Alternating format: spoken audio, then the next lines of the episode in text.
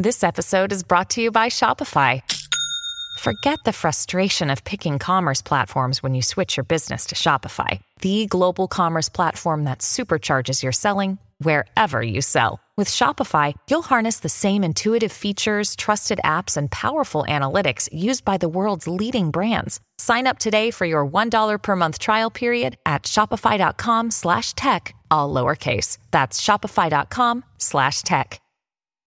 Why take one vacation with the family when you could take all of them? With Royal Caribbean, you don't just go to the beach. You visit a private island and race down the tallest water slide in North America. You don't just go for a road trip. You ATV and zip line through the jungle. You don't just go somewhere new. You rappel down waterfalls and discover ancient temples. Because this isn't just any vacation. This is all the vacations. Come seek the Royal Caribbean. Ships Registry Bahamas. When you need mealtime inspiration, it's worth shopping Kroger, where you'll find over 30,000 mouthwatering choices that excite your inner foodie. And no matter what tasty choice you make, you'll enjoy our everyday low prices, plus extra ways to save, like digital coupons worth over $600 each week. You can also save up to $1 off per gallon at the pump with fuel points. More savings and more inspiring flavors make shopping Kroger worth it every time. Kroger, fresh for everyone. Fuel restrictions apply. Welcome to the New Books Network. Hi, everyone, and welcome back to New Books Network. I'm Galina Limorenko, doctoral candidate in neuroscience with a focus on biochemistry and molecular biology of neurodegenerative diseases at EPFL in Switzerland, and will be your host today. Today, we'll be talking to Tony Veale about the new book, Your Wit is My Command Building AIs with a Sense of Humor. For fans of computers and comedy alike, an accessible and entertaining look into how we can use artificial intelligence to make smart machines funny. Most robots and smart devices are not known for their joke telling abilities. And yet, as a computer scientist, Tony Veale explains, explains in Your Wit is My Command, machines are not inherently unfunny. They're just programmed that way. Well, Tony, welcome to the show. Thank you, Galina. So, as we're going through the unprecedented times of the pandemic, I was wondering if you could start by uh, well telling us how has this influenced you and your work, and maybe some main takeaways that you have gathered from this experience. Well, I'd started the book before the pandemic, and the the first lockdowns in Ireland, I think in March 2020. Uh, we were all struggling to adapt, and that's when I got my my first feedback from MIT Press on the book. So that sharpened my mind a bit, and that that meant for the first six months of the, the pandemic, I was really focusing on the book and trying to uh, nail down the the key issues. So I found the book very very useful as something to keep my mind occupied during the pandemic. Uh, as to whether the pandemic changed my opinions about certain topics, I'm not sure. I mean, I think like everyone else, uh, I binged a lot of Netflix and found new ways to occupy my time and use new technologies like Zoom and so forth, and thought about how they might be made better and friendlier and perhaps even more engaging and funny. But the, the key ideas in the book remain unchanged, I think, by the pandemic experience. So, can you tell us a bit more about yourself? Well, I'm a, I'm a computer scientist by training. Um, I've been in computer science now since the, I guess, 1990. Uh, my original degree in computer science is from the University of Cork, and I have a PhD in computer science from uh, University of Trinity in Dublin. I've been in industry and academia over the last 30 years or so. I started out in industry. I worked for Hitachi's Dublin laboratory for a number of years. And I got to do some pretty cool stuff there, um, often under the radar. If you want to do cool stuff in big companies, you have to dress it up and make it look like something else. But we did some nice stuff there. We did one of the earliest uh, machine translation systems for sign language. So we were translating from English into American Sign Language and then animating the output so that we could take an English text and then get it signed I think that's a that was a bit ahead of its time, but it's coming into vogue now. We also did a, a bunch of more traditional machine translation stuff. But I did my PhD when I was at Hitachi, and they funded me to do a PhD on metaphor, which is this, as you know, this creative phenomenon in language, where you you see reality through a different lens, um, and that language helps you to to exaggerate or to see the world differently. So that was a lot of fun, and I'm really grateful to be able to do that with the sponsorship of a company that you might think would have no interest at all in creative phenomena. And then I went to to work in America for a while in the dot com boom. I worked at an AI company in Texas where we were trying to build a knowledge base of pretty much everything, a, common sense knowledge base that a, machine might tap into to understand the world. And I was interested in that from the point of view of helping a machine to be more creative. But uh, some of the examples that we came across and the machine's mistakes were very funny, or at least I found them to be funny. A little um, dispiriting as well, but largely funny. And you really need to know the world to laugh at the world. Humor is a, a knowledge based activity. Uh, Aristotle called it a form of educated insolence. You need to be educated in the ways of the world before you can be meaningfully insolent about the ways of the world. So um, I took away from that this this love of knowledge engineering. Then I came back to academia, and I've been in the University College Dublin (UCD). Um, I think it's twenty years this year. So that's me in a in a nutshell. That is really interesting that you went from uh, industry back into academia. So I was wondering whether you have anything to say to our younger listeners and early career researchers who are a little bit unsure about choosing one over the other or moving in between. Yes, that's a, that's a good question. Uh, it depends on what your interests are and how much the market is going to support those interests.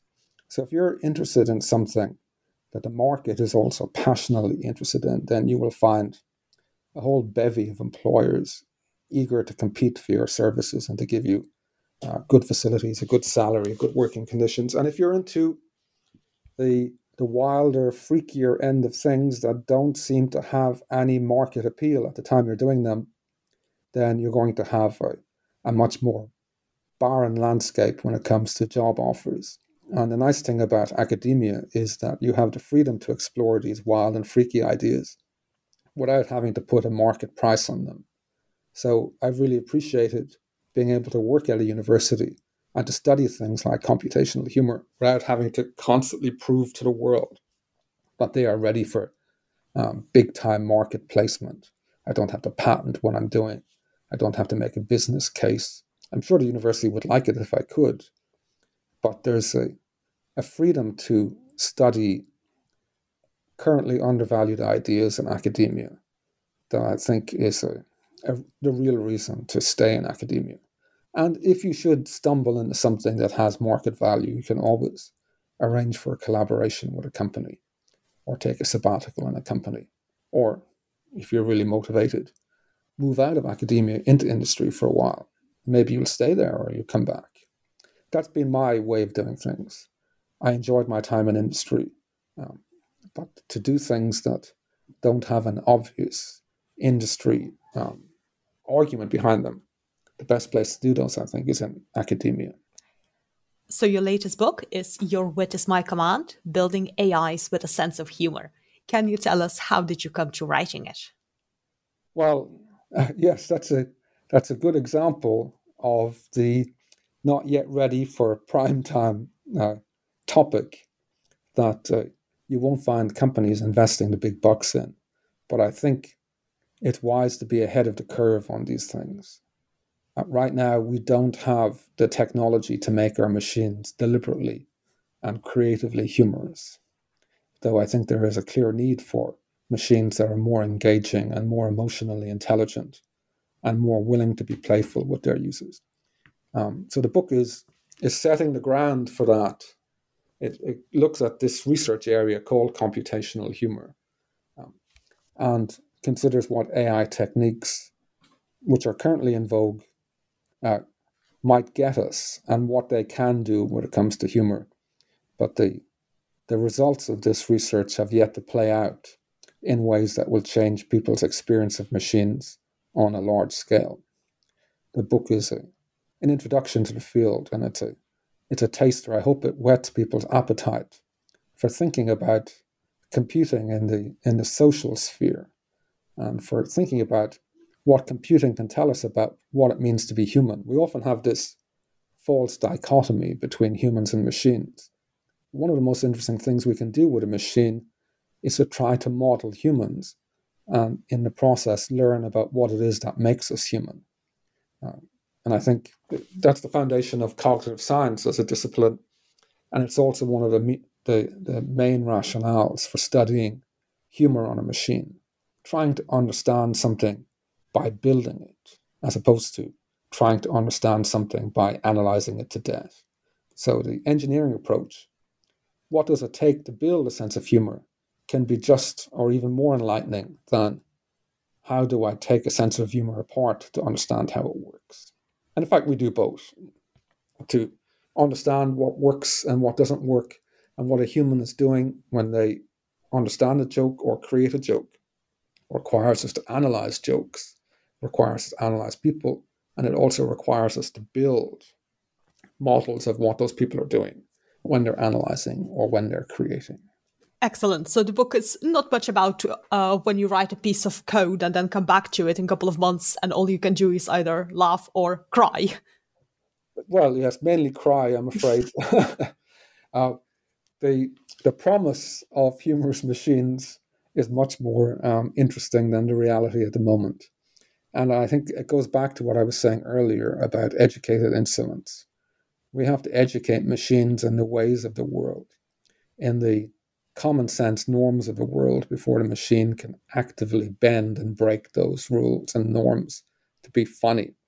Now, it, there is a general perception with the broad success of many kinds of statistical AI in the marketplace that machines do have this problem cracked that they understand us.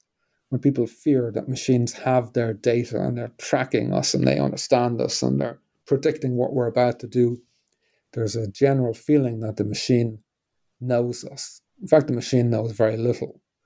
It has some powerful statistical regularities that it can be it can use to make certain classifications about whether we're a good enough credit risk to deserve a loan from the bank, that kind of thing but uh, it doesn't have the broad, robust understanding of humans that we have of each other.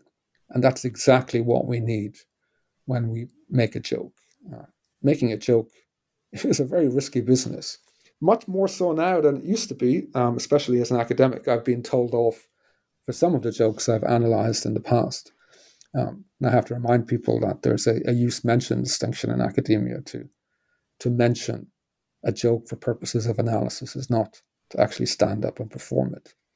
But the, the, the, the larger point is this that our machines don't understand this.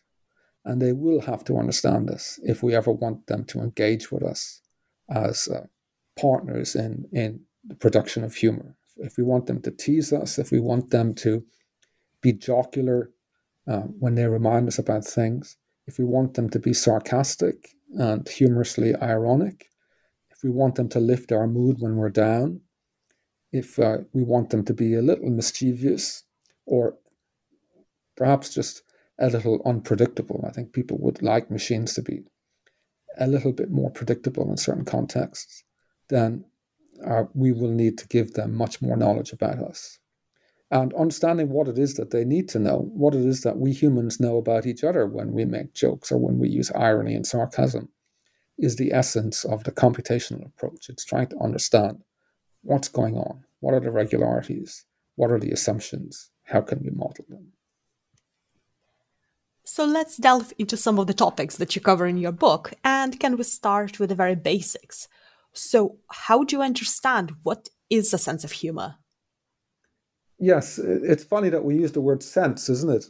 Hmm. So we use the word sense for touch and taste and hearing, and we use the word sense for common sense. And we assume the word or the phrase common sense means something like an understanding of the world. The, the people who coined that phrase originally, um, Roger Bacon, I think, the, the early proto scientist who coined the phrase, and maybe Aristotle used something like common sense. The idea was it was the intersection of all of the physical senses, it was the interplay of all of them in some kind of larger sense. And common sense and the sense of humor are intricately related. You can't have a sense of humor without a common sense. So, common sense is our model of the world and what is normative in the world, what can be reliably expected to happen in the world. When I press this, what happens? When I go to the counter in McDonald's, what am I supposed to do? What can I reasonably expect from someone in that context? These are all uh, pieces of tacit knowledge that we don't read about in encyclopedias or that we don't learn in school or check out on Wikipedia. We just acquire this by interacting with the world. And that common sense then fuels our sense of humor, which is our ability to push circumstances beyond the boundaries of common sense. So one fuels the other. So when we talk about a, a sense of humor, well, we actually mean multiple things we have the general sense of humor, which is our capacity to understand jokes or to be humorous and engaging, playful, mischievous, and so forth. But then we talk about having different senses of humor. We might say that your sense of humor is different than mine, or that Joe has no sense of humor at all, or that Michelle has a dry sense of humor. So we have a, a sense of humor as a, a marker of personality uh, can be understood in terms of human personality characteristics, aversion to certain topics, openness to risk, all of these things. And then we have the, the concept itself, which is a branching of common sense. And both of those things are subjects of computational and quantitative modeling. There are people who are deeply intrigued by what a sense of humor says about us as people and they use it to characterize people on various axes. They try to use people's psychological profiles to understand their relationship to jokes. And then that, of course, feeds into the computational model as well.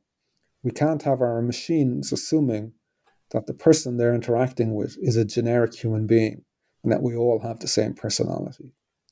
We'll want our humorous machines to understand us as individuals and to be able to profile us and to say, oh, Tony doesn't like that kind of joke. Um, or he likes that kind of joke in private, but don't use it when there are other people in the room. Or um, he's sensitive about this, or he's averse to this, or he's open to that. And then to gradually understand this. And that is one of the reasons why we model humor and why I argue in the book that we should have machines that are humorous. It's a, a bona fide of their character and it shows that they understand our character. And that creates a, an emotional bond between you and your machine where you trust the machine, the machine trusts you, and you can be much more effective in your partnership with a machine if you have that bond of, of trust and social understanding. And the sense of humor is the seal on that. It's the it's the uh, bona fide that says the machine understands you, you understand the machine. And that's why we use humor amongst ourselves. We calibrate our sense of humor to adjust to other people and to create and foster human relationships. And we want to have meaningful uh, mental relationships, social relationships with our machines if we're going to use them as creative partners. So you mentioned earlier the dissection of the jokes for your research. So can you tell yeah. us what is exactly the anatomy of the joke, if, if it has one? Yes, jokes come in uh, all shapes and sizes. Uh, so we tend to focus on particular kinds of jokes. So there, if I could give you just a, a number of categories, there are the formulaic jokes that you learn as children. The the knock knock joke, for instance. Um, there are uh, wordplay based jokes uh, children love those too, where we pun the kind of jokes that you find in Christmas crackers. There's the the narrative joke, which was the dominant kind of joke when I was growing up, if you were to see a stand up comedian on television, it would be a person who spent the entire act telling you narrative jokes. And these are short stories that often have a, a formulaic, formulaic introduction uh, where someone says, uh, a rabbi, a priest, and an imam walk into a bar, and then you think, okay, that sounds like it's going to be a joke to me, or a man walks into a bar, or the usual setup. These jokes, these narrative jokes, have a setup, a body, and a punchline. And the setup establishes the scene, it encourages you and fosters an understanding of the text as a joke. Then the body creates the world of the joke and it exploits our common sense understanding to, to reason about what we're not told in the joke. Uh, we come to certain conclusions, we make certain judgments, and then the punchline is the last part of the joke. And it's a piece of, it contains a piece of information that tells us you were completely wrong when you made certain assumptions. Uh, you jumped to conclusions. Your common sense has led you astray. And we desperately dash back and try to repair those assumptions when we receive the, the punchline. And it's the act of repairing and realizing how easily led astray we were that produces the humor. Now, I, I must say that there's a temptation in humor studies to assume that all jokes work like this. But if you talk to comedians and people who, who write funny for a living, then you'll find that they can be quite savage about this kind of joke. They see it as perhaps old hat, and that anyway, it's only uh, a subset of jokes. If you look at observational comedians, they see the familiar world as strange, and they do what poets have been doing for for thousands of years. They make the familiar seem strange, um, and they make the strange seem familiar, and they make us look anew at familiar things and they have a lot in common with the surrealists and uh, modern artists who try to take objects and rip them from their standard context and give you a new understanding of them. So there's a whole gamut of jokes, and they all have some uh, family resemblance that allows them to be called jokes. But it depends on which theory you, you subscribe to. Uh, since the earliest days of ancient philosophy, when the Greeks were doing this, there has been a divergence of opinion as to what a joke is. Um, what is humor? As I said, Aristotle talked about educated insolence, or, and he also talked about how we we laugh at those who are mo- more unfortunate than us. This kind of superiority humor, but there's also uh, those who believe that humor is about a psychic release, getting relief from the constraints of the world by um, rebelling against those constraints. And then there, there are the incongruity theorists who believe that humor um, is built from a spark of absurdity, something irreducibly silly at the heart of the joke that we are forced to confront and reason. So I would say that all three theories are partially correct in that jokes mix a bit of superiority, a bit of relief, and a bit of incongruity. And the job of, of a computational humor theorist is to try to fit those bits into computer programs and then test to see how effective they are at um, producing outputs. So I would say to answer your question that the the spark at the center of the joke is a bit of incongruity, but the incongruity or absurdity has to be used to make the teller of the joke or the audience of the joke feel better, to feel a sense of superiority, um, and to offer some kind of psychological release, which is often what happens when we laugh heartily anyway. So, how would you go about building a machine or computer with the joke telling abilities? It's it's the flip side of regular computing. So, if you if you are one who puts emphasis on incongruity or absurdity, then that's really the opposite of what computers are generally designed to do. Computers are generally designed to recognize norms, to, to be predictive in the world of familiar happenings. So if you're predicting the stock market or you're predicting the weather or you're playing chess, your goal is not to be freakily unpredictable. Your, your, your goal is to follow the norms and to not stick out. You want to pass, so to speak. Um, so you're talking about um, familiarity and normative behavior. Whereas with humor, you're deliberately trying to be provocative, you're deliberately trying to be unfamiliar, you're deliberately trying to be nonsensical. The essence of a joke is to be able to find meaning in nonsense.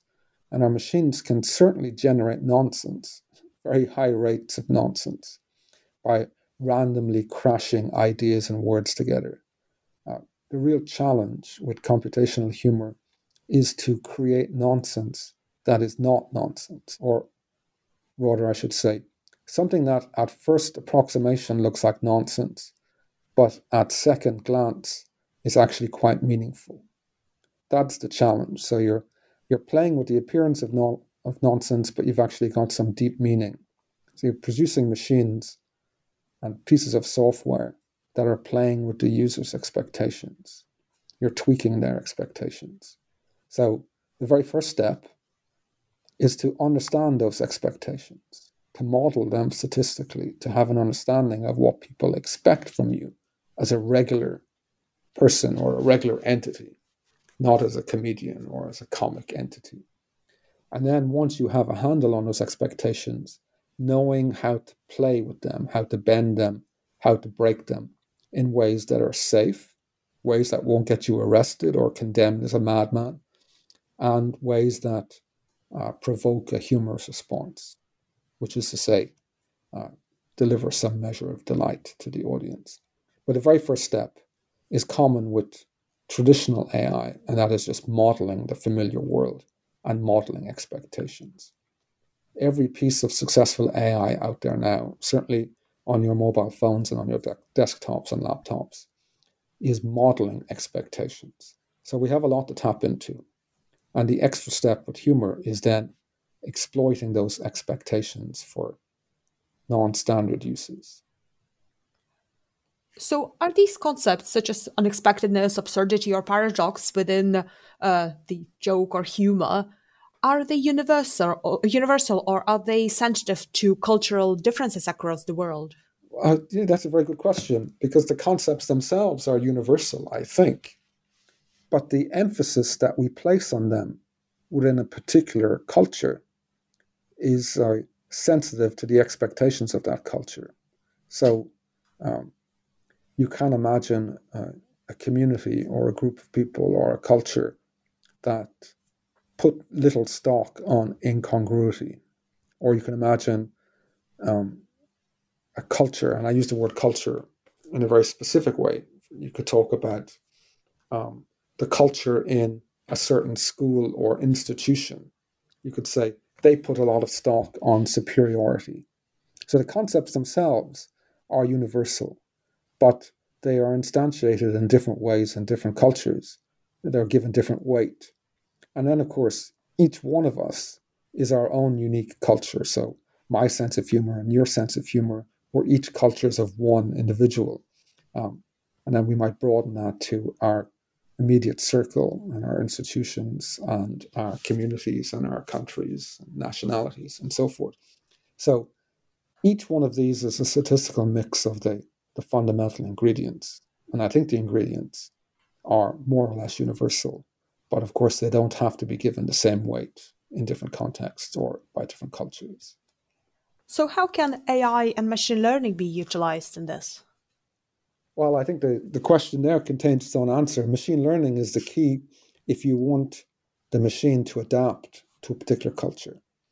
The old school AI, and I, I would have to admit that I'm more old school than new school, you would build things top down and you would say, right, Here's the way you are going to work. Here are your rules. Here are your patterns of behavior. The, the bottom up approach looks at what it is that you want to model and replicate. Let's say the transcripts of a thousand comedy shows or 10,000 jokes. And you would try to get the machine to learn the essence of those stimuli so that it can reproduce them for itself. So when you do the machine learning approach, the machine naturally adapts to the source of material on which it is trained. When you use the top down old school approach, the machine uh, has no choice but to adapt to you as the creator. The machine is a, a little mini me. It's a model of you, if you will. Whereas if you train the machine on a diverse set of, of uh, data sources that are representative of a particular culture, let's say, then the machine will naturally adapt to the emphasis and biases of that data set. And there has to be something, there's something should be said for both of those approaches. There has to be, I think, a controlling hand, a, a controlling idea at the center of these systems, especially if you want to get some theoretical value out of building them. But they also must be sensitive to the data. They must actually be responsive. Um, and the machine should be able to learn something from the data that surprises you as the creator. That's a really interesting uh, thing that happens when you get machines to learn, and then you ask them to tell you what you what they've learned. You can be quite surprised by the way they see the world. Surprised because they see it in a completely aberrant way, or surprised because they have seen with clarity something that you haven't seen.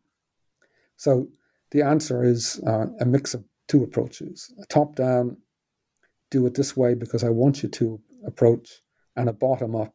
Please learn from the data what it is that is important to people. And then meeting in the middle uh, gives you a, an assemblage of those two approaches. So, could you give us a few examples of your favorite joke telling machines, whether they are in science fiction or in real life? Okay, uh, yes. Uh, there, I can't say that any of them in real life are my favorites. I I wouldn't even say that stuff I've built uh, would pass muster there.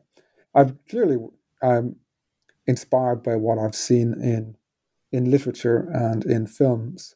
And the first chapter of the book, which used to be called the first chapter, I think used to be called "Your Wit Is My Command," but then I changed it to be the title of the book. Uh, the first chapter of the book goes through a survey of what it is that um, people associate with humorous machines. When I was learning uh, to be an AI researcher, uh, a very common definition, a tongue in cheek definition of AI was getting machines to behave the way they behave in movies. I think that's still uh, many people's idea of what AI is getting machines to be more like their science fiction counterparts. And in science fiction movies, we have some realistic and not so realistic portrayals of machines with a sense of humor. When I was a child, I used to watch the, the Lost in Space uh, television show, and there was this uh, bubble headed robot called uh, B9 who didn't seem to have any sense of humor at all, except in one episode where he became, I seem to recall, a stand up comedian. So that wasn't very realistic. Um, then there were machines like Colossus in the For- Forbin experiment. Colossus enslaves the human race in order to save us from ourselves. It's a very draconian machine, but it has a, an extremely dry sense of humor. Um, I don't think it's trying to be humorous, but uh, it turns out to be quite humorous. So we call this accidental humor. It, it's clearly a personality asset to have this dryness that people perceive as humor, even if you're not trying to be humorous. I think the most famously well rounded and persuasive example of a machine sense of humor is in the movie Interstellar by, by Christopher Nolan. There's a, a robot called TARS, which is a, it's an ex military robot, a Marine. And he has this trash talking sense of humor where he's constantly um, using what appears to be aggressive humor. It's quite um, effective humor. And it rubs people the wrong way at first. But the, the main character is told that Tars used to be a Marine and he was given a sense of humor to make him fit in well with his unit. And an interesting thing about his sense of humor is that it is uh, parameterized. You can shift it. You can say reduce humor level to 60% or increase it to 70%. And I think that's what people want from uh, a humorous machine. I think they're um, perhaps terrified of the idea that the machine will constantly insult them or uh, distract them to be some kind of algorithmic Robin Williams that is never doing what it's supposed to do and is constantly throwing a barrage of bad jokes at you. I think that would be quite a, a bad situation for a humorous machine. We want our machines to have a configurable sense of humor. Uh, we want our machines to know when it is not appropriate to be humorous. And even if it is appropriate, we'd like to tell them to tone it down. Please reduce your sense of humor, reduce your humor rating to 20%, or I need to be cheered up. Increase your humor rating to 80%. And that's the, the machine I think about when I imagine the future of humorous machines. Uh, machines with enough social intelligence to use humor as a tool, not as a means to an end. We're not trying to build automated comedians or automated stand ups. There's enough of the real thing. We're trying to make computers better at their jobs by giving them something that makes humans better at their jobs, which is the sense of humor. And in that respect, I think um, TARS and Interstellar is the model that we should be aiming for. Why take one vacation with the family when you could take all of them? With Royal Caribbean, you don't just go to the beach. You visit a private island and race down the tallest water slide in North America. You don't just go for a road trip. You ATV and zip line through the jungle. You don't just go somewhere new. You rappel down waterfalls and discover ancient temples. Because this isn't just any vacation. This is all the vacations. Come seek the Royal Caribbean. Ships Registry Bahamas. Another day is here, and you're ready for it. What to wear? Check. Breakfast, lunch, and dinner? Check. Planning for what's next and how to save for it? That's where Bank of America can help. For your financial to dos, Bank of America has experts ready to help get you closer to your goals. Get started at one of our local financial centers or 24-7 in our mobile banking app. Find a location near you at bankofamerica.com slash talk to us. What would you like the power to do? Mobile banking requires downloading the app and is only available for select devices. Message and data rates may apply. Bank of America and a member FDIC. So where could these kind of robots or machines or computers be utilized? Yes, they, clearly they have to be utilized in contexts where it is appropriate to have a sense of humor. Um, so uh, a bomb disposal robot, for instance, shouldn't really be making jokes that will crack people up as they're trying to decide whether they cut the red wire or the green wire. Now, but a bomb disposal robot that makes a joke after you've defused the bomb uh, would serve a real purpose in reducing tension and stress. Okay, so, but there's no rush. There's not a huge market for bomb disposal robots with a sense of humor. Um, I think where we will get humor is in our personal assistants. Right now, for instance, Alexa has a dreadful sense of humor. I think Amazon is trying, and it will get there. Google Home, just to name another intelligent assistant, we want them to be more flexible, less rote, less canned in their interactions. Um, my wife and I, we we tease Alexa uh, Alexa doesn't get the teasing. We're just letting out our frustrations with Alexa, and we make each other laugh in the process. The other morning, my wife asked Alexa um, what the temperature was. She was deciding whether to go out that day or not. It was a cold day in Dublin, and Alexa gave us the the temperature in Jamaica. I think it was 35 degrees, or it, was, it sounded wonderful. And my first instinct was, Are you having a laugh? Are you doing this deliberately? And of course it wasn't, because it doesn't have a sense of humor. So I think in social interactions with personal assistants will become more flexible and more humor will be used as a bona fide of their understanding of our character. They'll joke if I listen to the same song five times in a row, or if I order pizza too many times during the week from from the online app or whatever. So that's a safe form of humor. And that's a classic example of a case where we would tell Alexa to tone down the humor setting if it becomes tiresome. But then there will be applications that really call out for sense of humor. Imagine a robot home help system. You've bought a, uh, a home help system to help a loved one in their home. They don't want to go to a nursing home. You want them to stay in their home, but you need to give them something to help them when you're not around. So you, you give them a, a home care robot. You want them to bond with the robot. The robot's going to be giving them instructions that make great. Take your medicine, don't eat that. You need to exercise, um, stop watching television, whatever. And if you can do that with a sense of humor um, that acts to ensure that people understand you as a social agent and as a friend, I think that is is an excellent thing to do. People will think, "Oh, that's just faking it. I can't stand fakery." Uh, a robot pretending to be funny, a robot pretending to be your friend. The, the point of studying these things is to move beyond fakery, to move into a realm where the machine genuinely has a sense of humor. And if we can say that it has a genuine sense of humor, then we can begin to be less cynical about using labels like friendship and companionship and um, trust and reliability. And I think the, the home help situation is a clear example of that. But also, you don't have to be old and infirm to appreciate a machine with a sense of humor.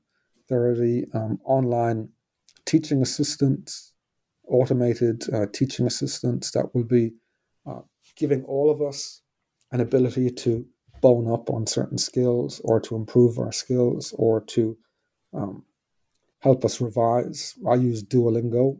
Um, I use it every day. Um, I love it. I don't think it's improving my language capabilities, but I, I, I am a sucker for the gamification features. Um, I think systems that teach you and that can use humor are going to be more effective than systems who are stern schoolmasters. And there are many applications where we interact with machines where humor can go a long way to making the unpalatable palatable and to make us work harder, be better. And uh, I think it's not going to be long before we see these systems having something approaching uh, a modest but real sense of humor. So, what kind of considerations should be taken into account when we develop these kind of AI? Yes, because humor humans use humor to wound and to hurt, as well as to delight and to please. Uh, if you think about what happens in the schoolyard, bullies use humor I mentioned earlier the what was in the early years of humor studies a dominant theory, and some people still espouse it, the superiority theory. It was Thomas Hobbes, a philosopher who was around just before Newton, in his book Leviathan, who espoused the superiority theory.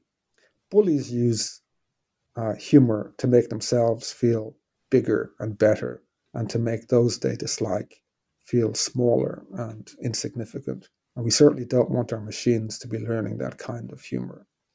We would prefer our machines to be self deprecating when they make mistakes or when we think they've made a mistake. Frequently, we accuse them of mistakes when the error is our own, but when we think they've made a mistake, it would be nice if they had a self deprecating sense of, humor. We'd like them to use irony, gentle sarcasm, uh, when they're interacting with us and telling us that something has gone wrong and it's our fault. We'd like them to use certain types of humor and not others. We don't want to be building um, supremacists of any kind. Uh, things become incredibly sensitive when the sense of humor is automated and placed on social media because it's no longer a one to one relationship between a machine and a user. It's one machine and potentially hundreds of thousands of users and a machine interven- intervening in someone's timeline, making them feel bad about themselves, perhaps spreading hate and dissent and uh, making people angry, threatening, hostile. We've seen this with bots. Uh, we've seen this with algorithms that are used in social media sites that promote content that makes people more agitated because that content is more likely to go viral. Or if we make the content generated by machines more inherently viral because it's funny, we have a responsibility to make sure that it's not hurting people in the process.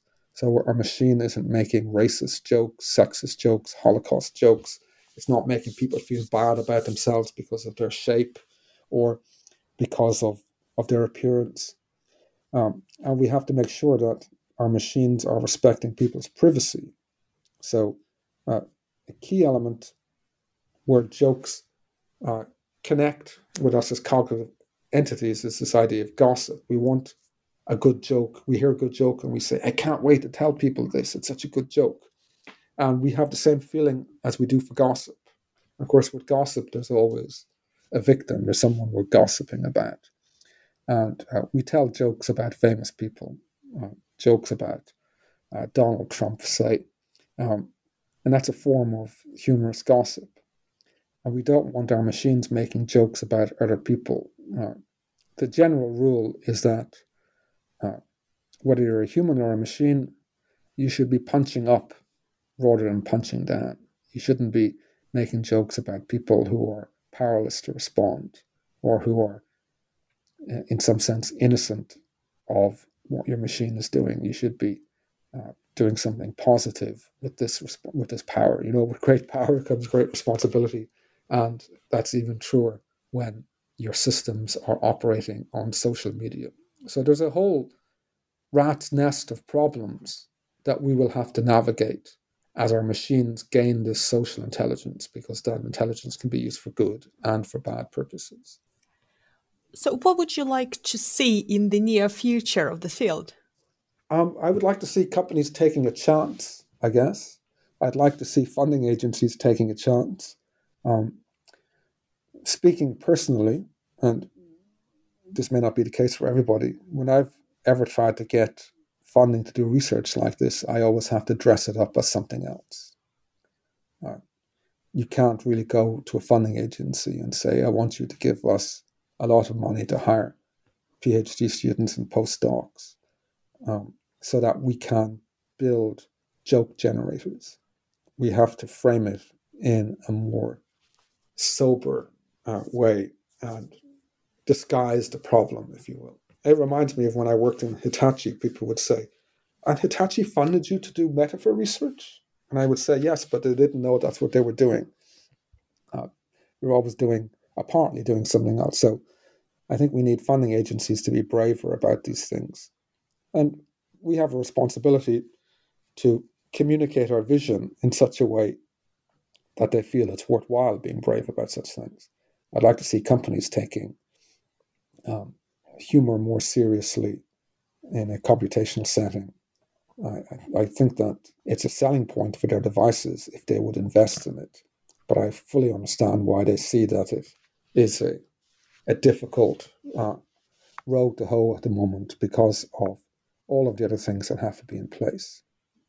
And I would like to educate the public a bit as well. That's why I wrote Your Wit is My Command, to try and get them on board to try and get them to see the possibilities for humorous machines and to expect them and demand them of the product manufacturers that they that they support when they buy their products.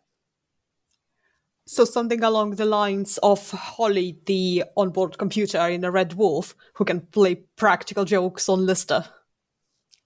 Yes, um, playing practical jokes on Lister is a form of superiority humor that everybody can get behind. But yes, they these machines in fiction they they capture something about what we want. I mean, sometimes they're portrayed as as horror outcomes. Oh no, look what happens when irresponsible scientists build things they don't understand.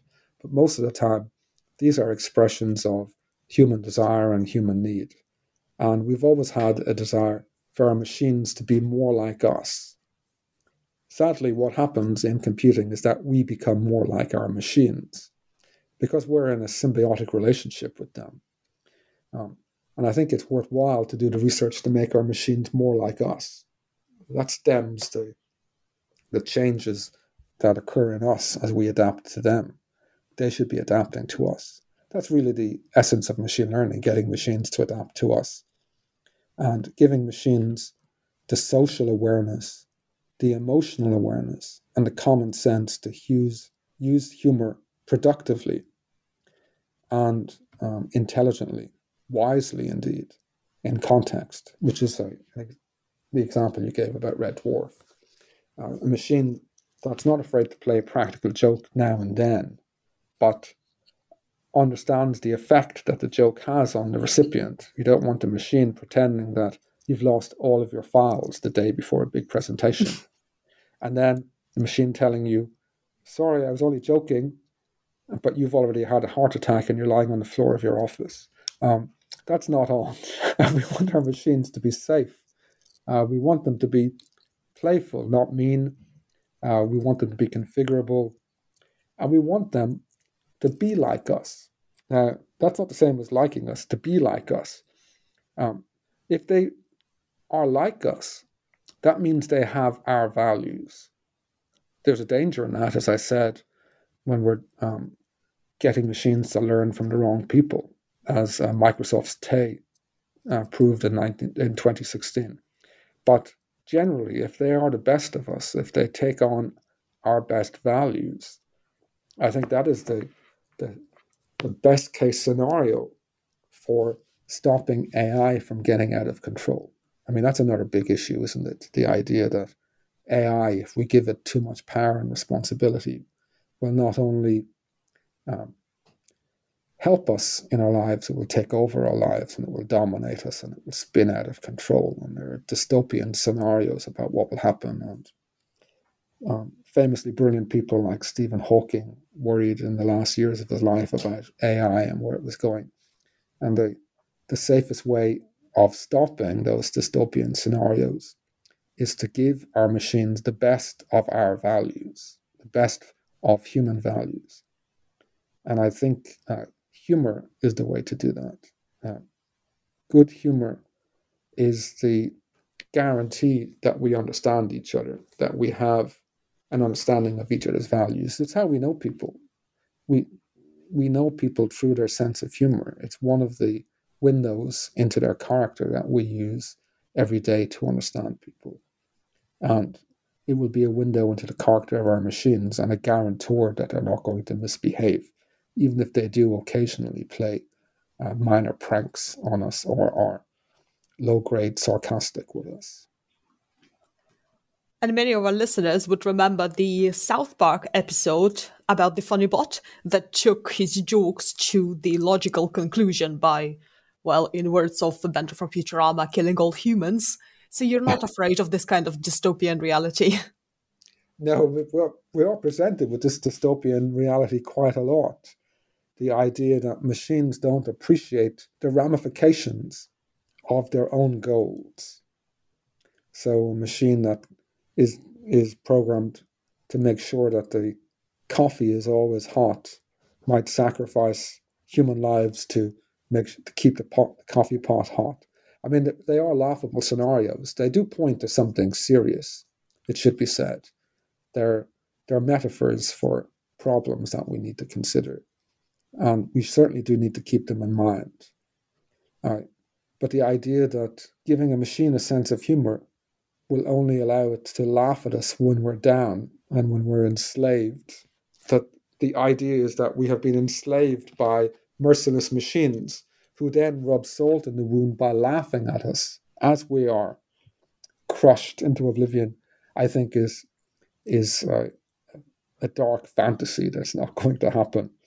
I think the opposite, that giving machines a human sense of humor, which, if it's the right sense of humor, stresses the right values and creates bonds of affection, is the best guarantee against machines misbehaving like that.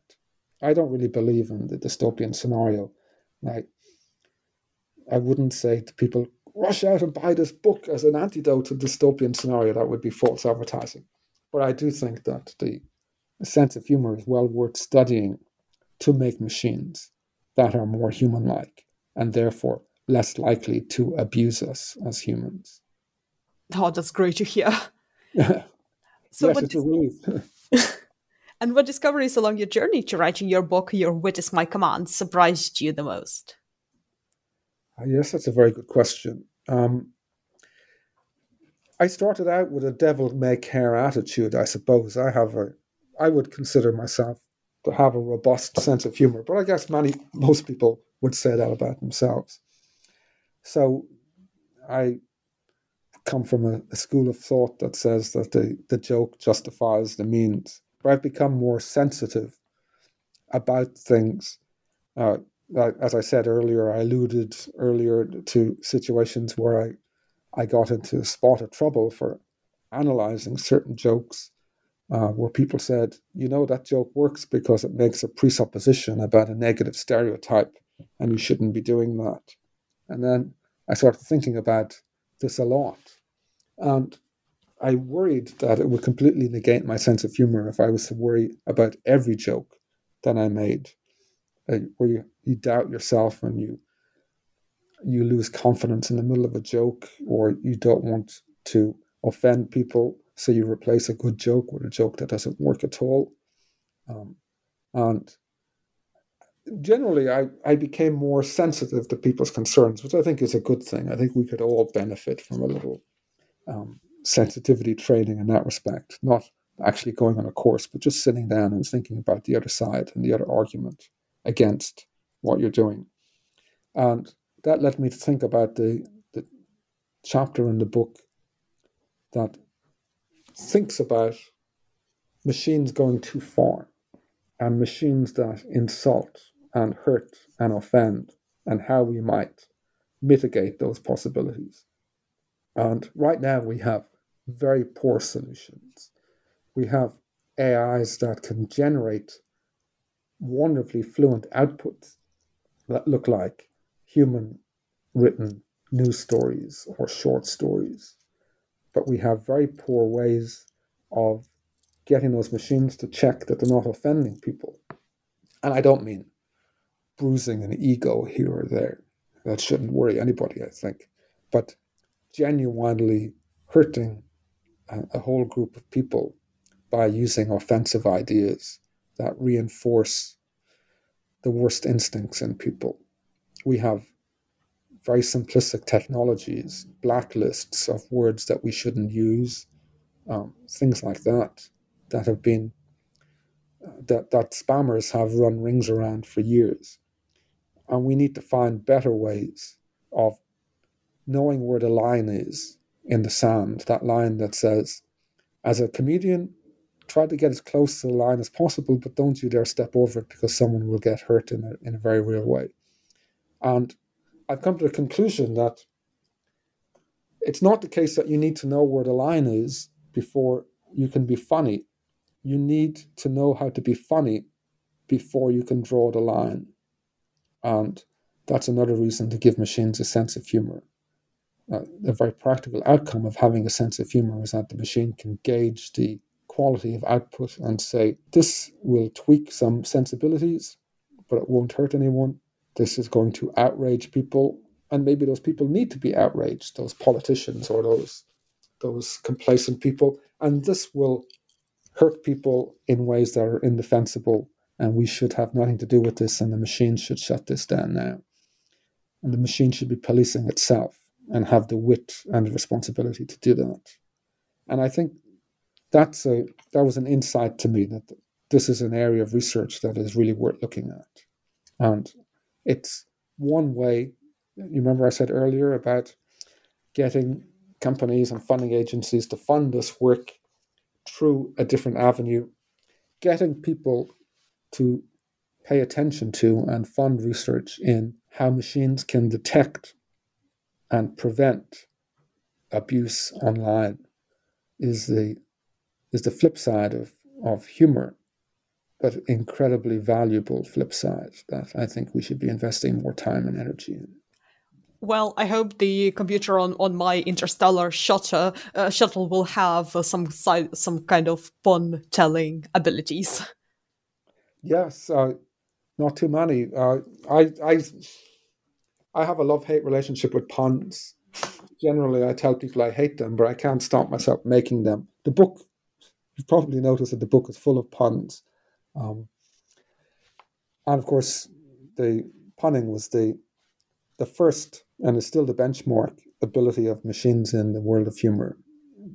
It's, it's as if machines are learning to be humorous in the way humans learn to be humorous by going through uh, wordplay first before they go on to more uh, intellectual forms of humor. Puns are our guilty pleasures for many of us. We just don't want to admit it. yes, it's the only form of humor that we apologize for when we uh, generate one accidentally. Pardon the pun. Uh, we have this, as you say, guilty pleasure relationship with puns, um, which I think is fascinating. Well, this has been a really illuminating discussion. So, what are you currently working on, and what will be your next uh, uh, project for the book? Yes, uh, thanks for that question. It's very interesting because it's coming full circle for me, I think. Uh, earlier, when you asked me about science fiction and early influences, of course, I used to love science fiction movies, and it really created my understanding of what an intelligent machine would be, and that's why I got into AI when I was in university. But one of the big influences on me when I was a child, I used to read comics, too many comics. And I used to love this comics creator, Jack Kirby. He invented most of Marvel's characters um, with Stan Lee. And he was visionary in many respects, absolutely brilliant. He was a big fan of Stanley Kubrick, and I remember reading his interpret uh, Kirby's inter- interpretation of 2001: A Space Odyssey and dragging everyone in the street to see the movie when it came out, and then being criticized hugely by them because I told them it was like Star Wars, and they were all, including me, utterly confused. Um, so I got into AI because of my love of comics, and now I'm looking at generating comics automatically. Uh, so jokes are a form of compressed story where you have this incongruity at the heart that needs to be exposed and explained. And we've been, as I described in the book, generating stories automatically for our robot actors to act out. And the robots have these foibles that make the stories, these shaggy dog stories, funny to to watch. Um, and people love them because they think the robots are cute and they're pretending to be human and they exemplify the best uh, qualities of what Henri Bergson called rigidity. Bergson was a philosopher who saw rigidity at the heart of humor. We laugh when other people behave like machines. And what better way to behave like a machine than to be a machine? But now we're turning our story generating capabilities away from the robots. The robots died, by the way, during the the pandemic, they were sitting in my office for two years and their batteries were never recharged. They're very expensive. and when I came back in recently, I couldn't get them to, I couldn't revive them uh, or IP the two robots. So we're looking at generating comics, comic books um, from the, the funny stories that our machines are generating and then rendering these in interesting, funny ways. And so that's full circle for me. I'm quite excited about that. And where can our listeners find more information about your work and also your book? Okay, so the book they'll find on um, the MIT Press website. My research and my group's research, uh, if you go to afflatus.ucd.ie, afflatus, um, it's this fancy word that my Portuguese postgraduate student picked to name the server, and we've been living with it ever since. It means the divine urge to be creative. It's not one I would have chosen, but there it is. It's A-F-F-L-A-T-U-S, afflatus.ucd.ie, and that's where we put all of our, our papers and demos and uh, videos and so forth. And uh, I hope people will come and check it out and email me if they've got any questions. If they like the book, if they hate the book, if they've got questions, I can be contacted at tony.veale at ucd.ie, and I'd love to hear from you and to answer your questions. Super. Well, thank you so much for joining me today. Thank you, Galina. It was great to chat with you.